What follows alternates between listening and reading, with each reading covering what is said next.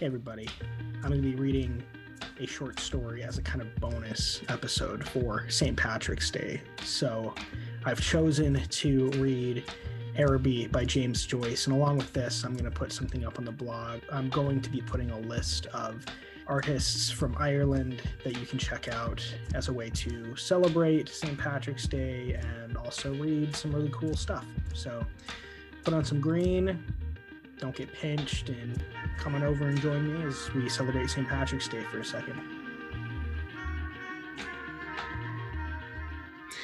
So the story I'm going to read today is called Araby by James Joyce. So you probably have heard of James Joyce, you probably haven't, whether or not you've heard of him or not. He's an important writer in the 20th century in that he was highly experimental in his writing and changed a lot of the ways that people wrote novels and wrote uh, short stories as well. So I'll read a little bit about James Joyce for you, just so that you can know who he is and what to expect from him. So, so James Joyce was born in 1882 and he died in 1941. He was an Irish novelist, short story writer, poet, teacher, and literary critic. He contributed to the modernist avant-garde movement and is regarded as one of the most influential and important writers of the 20th century. Joyce is best known for Ulysses, published in 1922, a landmark work in which the episodes of Homer's Odyssey are paralleled in a variety of literary styles, most famously Stream of Consciousness. Other well-known works are the short story collection Dubliners, of which Araby is a, is a story in there, and the novels A Portrait of the Artist as a Young Man, published in 1916, and Finnegans Wake, published in 1939. His other writings include three books of poetry, a play, his published letters, and occasional journalism. Joyce was born in Dublin into a middle class family. A brilliant student, he briefly attended the Christian Brothers run O'Connell School before excelling at the Jesuit schools Clongowes and Belvedere, despite the chaotic family life imposed by his father's unpredictable finances. He went on to attend University College Dublin.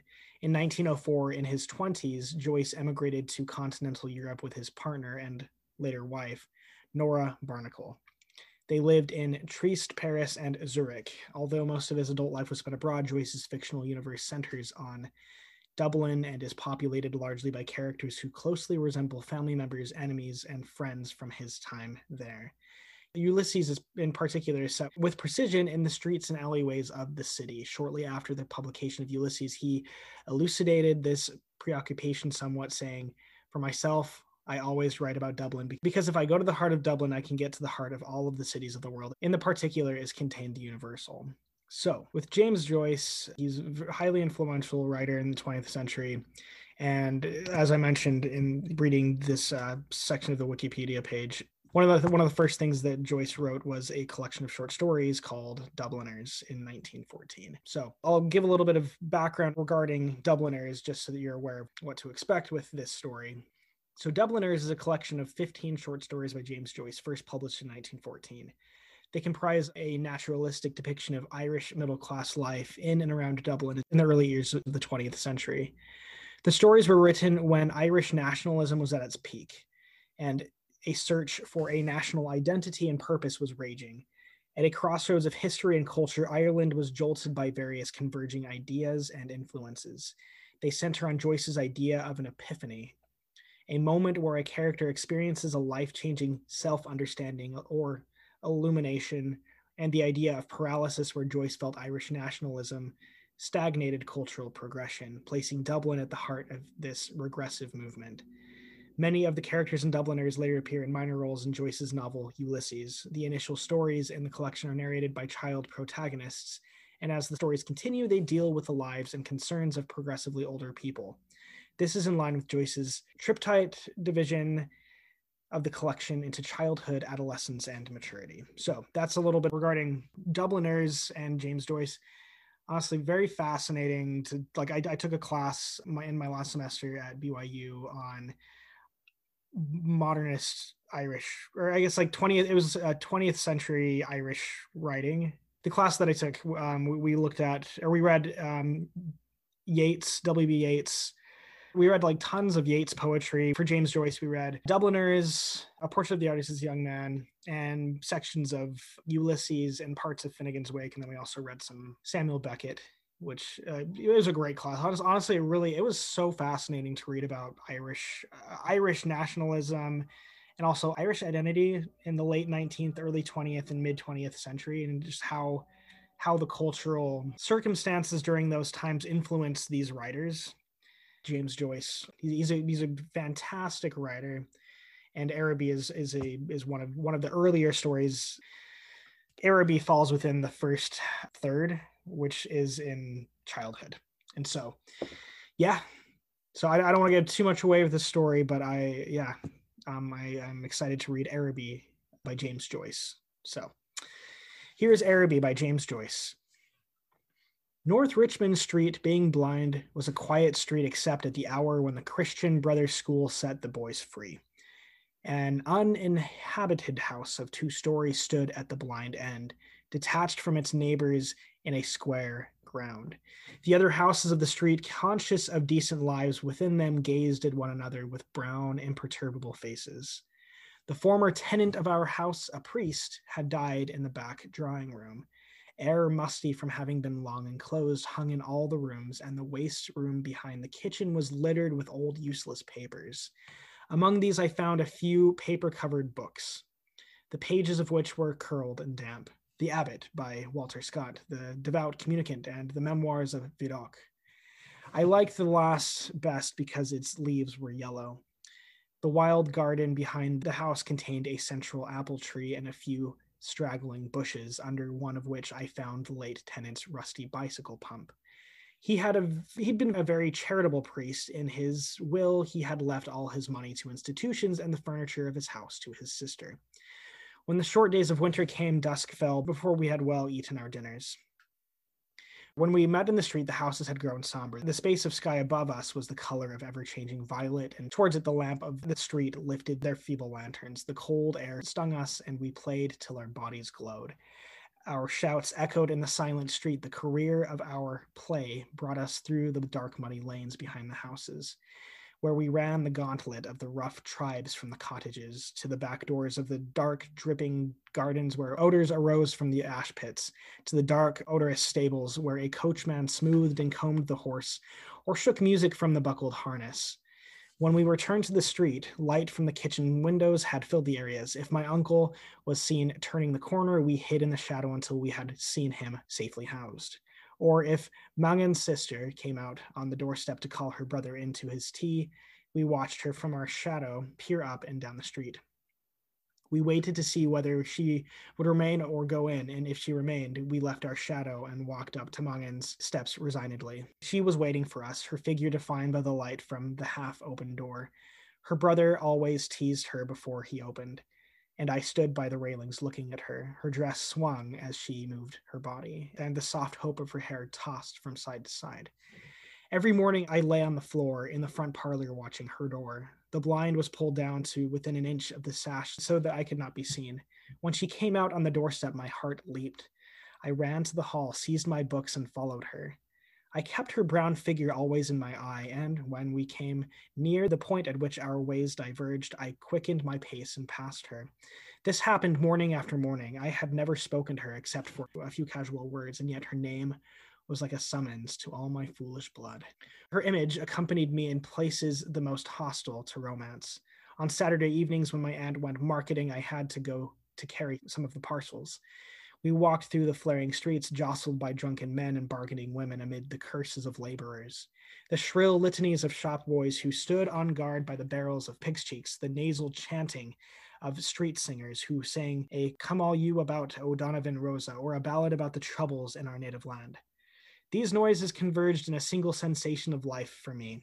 I imagine that I bore my chalice safely through a throng of foes. Her name sprang to my lips at moments in strange prayers and praises which I myself did not understand. My eyes were often full of tears, I could not tell why, and at times a flood from my heart seemed to pour itself out into my bosom. I thought little of the future. I did not know whether I could ever speak to her or not, or if I spoke to her, how I could tell her of my confused adoration. but my body was like a harp, and her words and gestures were like fingers running upon the wires. One evening, I went into the back drawing room in which the priest had died. It was a dark, rainy evening, and there was no sound in the house. Through one of the broken panes, I heard the rain impinge upon the earth, the fine, incessant needles of water playing in the sodden beds. Some distant lamp or lighted window gleamed below me. I was thankful that I could see so little. All my senses seemed to desire to veil themselves, and feeling that I was about to slip from them, I pressed the palms of my hands together until they trembled, murmuring, Oh, love, oh, love, many times. At last she spoke to me. When she addressed the first words to me, I was so confused that I did not know what to answer. She asked me, Was I going to Araby? I forgot whether I answered yes or no. It would be a splendid bazaar, she said. She would love to go. And why can't you? I asked. While she spoke, she turned a silver bracelet round and round her wrist. She could not go, she said, because there would be a retreat that week in her convent. Her brother and two other boys were fighting for their caps, and I was alone at the railings. She held one of the spikes, bowing her head towards me. The light from the lamp opposite our door caught the white curve of her neck, lit up her hair that rested there, and falling, lit up the hand upon the railing. It fell over one side of her dress and caught the white border of a petticoat just visible as she stood at ease. It's well for you, she said. If I go, I said, I will bring you something. What innumerable follies laid waste my waking and sleeping thoughts after that evening. I wished to annihilate the tedious intervening days. I chafed against the work of school. At night in my bedroom and by day in the classroom, her image came between me and the page I strove to read. The syllables of the word Araby were called to me through the silence in which my soul luxuriated and cast an Eastern enchantment over me. I asked for leave to go to the bazaar on Saturday night. My aunt was surprised and hoped it was not some Freemason affair. I answered few questions in class. I watched my master's face pass from amiability to sternness. He hoped I was not beginning to idle. I could not call my wandering thoughts together. I had hardly any patience with the serious work of life, which, now that it stood between me and my desire, seemed to me child's play. Ugly, monotonous child's play. On Saturday morning, I reminded my uncle that I wished to go to the bazaar in the evening. He was fussing at the hall stand, looking for the hat brush, and answered me curtly, Yes, boy, I know. As he was in the hall, I could not go into the front parlor and lie at the window. I felt the house in bad humor and walked slowly towards the school. The air was pitilessly raw, and already my heart misgave me. When I came home to dinner, my uncle had not yet been home. Still, it was early. I sat staring at the clock for some time.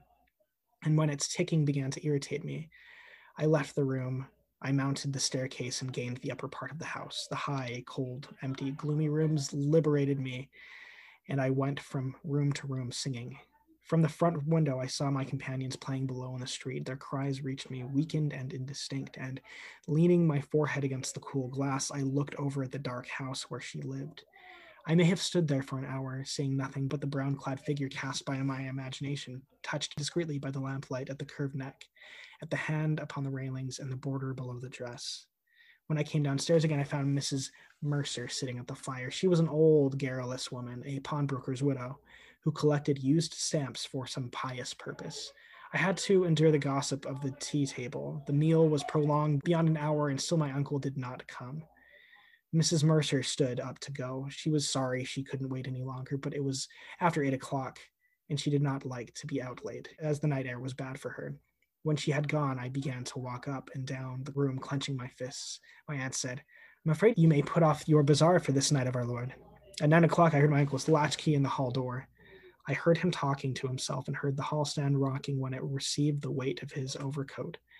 I could interpret these signs. When he was midway through the dinner, I asked him to give me the money to go to the bazaar. He had forgotten. The people are in bed after their first sleep by now, he said. I did not smile. My aunt said to him energetically, Can't you give him the money and let him go? You've kept him late enough as it is. My uncle said he was very sorry he had forgotten. He said he believed in the old saying, All work and no play makes Jack a dull boy. He asked me where I was going, and when I told him a second time, he asked me, Did I know the Arab's farewell to his steed? When I left the kitchen, he was about to recite the opening lines of the piece to my aunt. I held a florin tightly in my hand as I strode down Buckingham Street towards the station.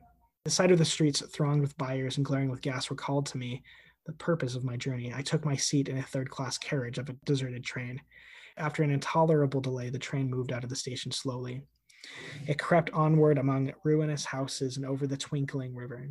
At Westland Row Station, a crowd of people pressed to the carriage doors, but the porters moved them back, saying that it was a special train for the bazaar. I remained alone in the bare carriage. In a few minutes, the train drew up beside an improvised wooden platform.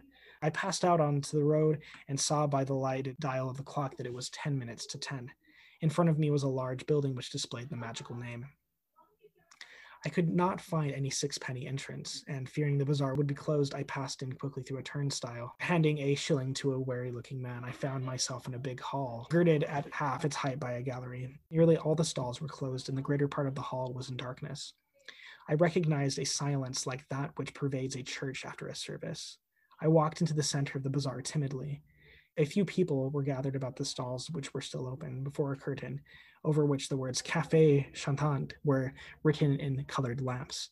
Two men were counting money on a salver. I listened to the fall of the coins. Remembering with difficulty why I had come, I went over to one of the stalls and examined porcelain vases and flowered tea sets. At the door of the stall, a young lady was talking and laughing with two young gentlemen. I remarked their English accents and listened vaguely to their conversation. Oh, I never did. I never said such a thing. Oh, but you did. Oh, but I didn't. Didn't she say that? Yes, I heard her. Oh, there's a fib. Observing me, the young lady came over and asked me, Did I wish to buy anything? The tone of her voice was not encouraging. She seemed to have spoken to me out of a sense of duty. I looked humbly at the great jars that stood like eastern guards at either side of the dark entrance to the hall and murmured, No, thank you. The young lady changed the position of one of the vases and went back to the two young men. They began to talk of the same subject. Once or twice, the young lady glanced at me over her shoulder. I lingered before her stall, though I knew my stay was useless, to make it, my interest in her wares seem the more real. Then I turned away slowly and walked down the middle of the bazaar. I allowed the two pennies to fall against the sixpence in my pocket.